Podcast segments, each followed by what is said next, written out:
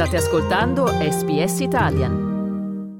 E voi state ascoltando il programma in italiano di SVS oggi in compagnia di Massimiliano Google e in molte case oggi in Australia ed in Italia si celebrerà il Natale in serenità, magari in famiglia o con gli amici e con qualche scambio di regali, specialmente se la casa è animata da qualche bambino.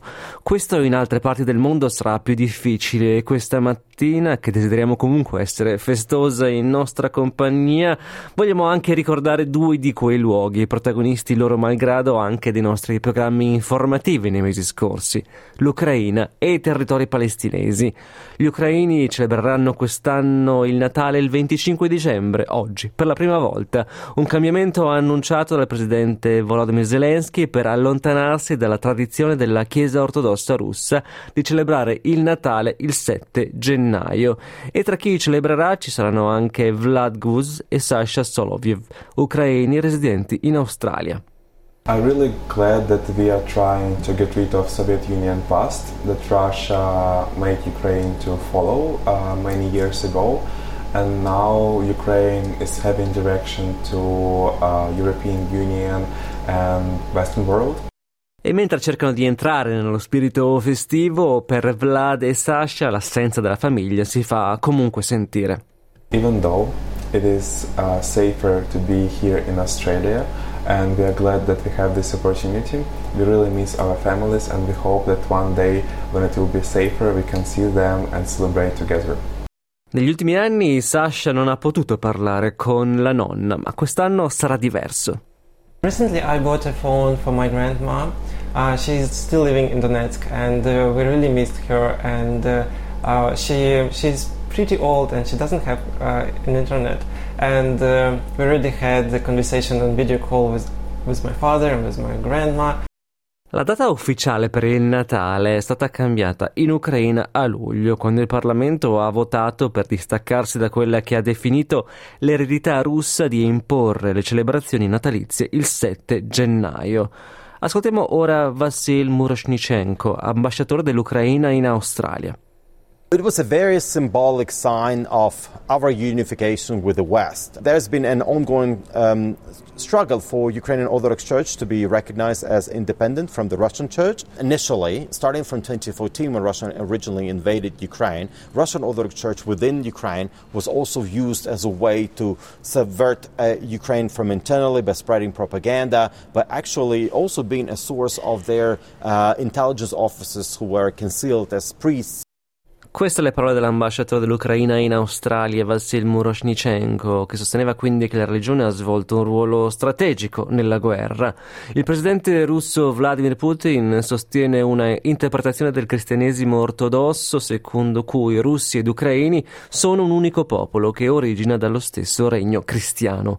La dottoressa Olga Boycia, che è sociologa e docente di culture digitali all'Università di Sydney, spiega come la riappropriazione della propria identità culturale e religiosa sia per l'Ucraina anche un meccanismo di difesa della propria sicurezza nazionale.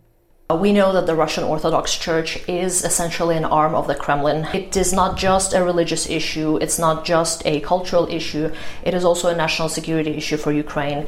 It is a major step in ensuring Ukraine's sovereignty in this cultural realm E salvo sorprese, presto ci sarà il secondo anniversario di questa guerra, iniziata il 24 febbraio del 2022. Questo sarà quindi un Natale dalle tinte agrodolci anche per gli ucraini che vivono in Australia come Uliana Kaletsky.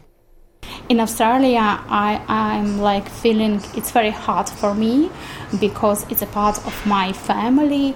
Uh, my friends, my cousins are still uh, in Ukrainians and they don't have like possibility to celebrate like I uh, in the peace. A circa 2000 km di distanza, nemmeno molti quando li si mette a confronto con le dimensioni dell'Australia, la guerra a Gaza tra Hamas e Israele sta costando migliaia di vite e ha provocato lo sfollamento di un numero enorme di persone all'interno della striscia. Ora andiamo nell'altra metà dei territori palestinesi, la Cisgiordania, dove si trova Betlemme, a soli 50 km da Gaza, nel posto al mondo il cui Natale dovrebbe essere maggiormente celebrato, quest'anno l'atmosfera è decisamente diversa. We've never seen Bethlehem like this, not even during the time of COVID. The town is empty, sad. Questo era padre Ibrahim Faltas, frate francescano alla chiesa della Natività di Betlemme. Normalmente padre Ibrahim avrebbe preso parte alle annuali celebrazioni di Natale che costituiscono normalmente una grande attrazione per i turisti e pellegrini di tutto il mondo, ma la normalità ha poco spazio di esprimersi quest'anno. Manifestations of joy and the manifestations that we are used to seeing every year are cancelled. Residents and pilgrims give holiday joys with no pilgrims. It's the first time for me to see Bethlehem like this. I've been here for 35 years. First time to see Bethlehem like this. Nella piazza della Natività solitamente sarebbe eretto un albero di Natale, ma quest'anno questo non è accaduto. Ascoltiamo ora il sindaco di Betlemme, Hanna Hanania. Will not celebrate this year like the past years. Setting the tree is a sign of celebration that we do every year, and we light it up. Therefore, there will not be this year decoration. And there will not be celebration to light a tree. Betlemme confina con Gerusalemme ed è stata duramente colpita dagli scontri israelo-palestinesi anche negli anni passati.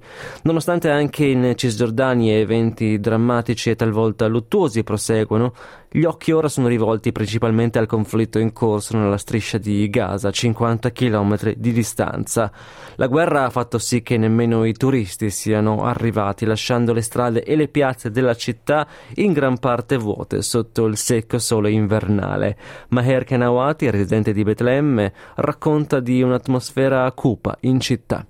The atmosphere is not so good. Uh, you can see uh, sadness uh, in people's eyes, and uh, uh, also the presence is not uh, as it, it used to be uh, before the war. Uh, everyone is uh, thinking about how we can do things to, to help our, you know, our people in Gaza and to, to, to send a cry to the whole world for a total ceasefire in Gaza. Uno dei custodi della Terra Santa, padre Francesco Patton, dice che chi si trova da quelle parti farà del proprio meglio per guardare avanti. We will celebrate in sobriety, that means without the fanfare and uh, without too many lights, in a more spiritual uh, way and uh, more in the families than uh, uh, in the square. Cliccate mi piace, condividete, commentate, seguite SPS Italian su Facebook.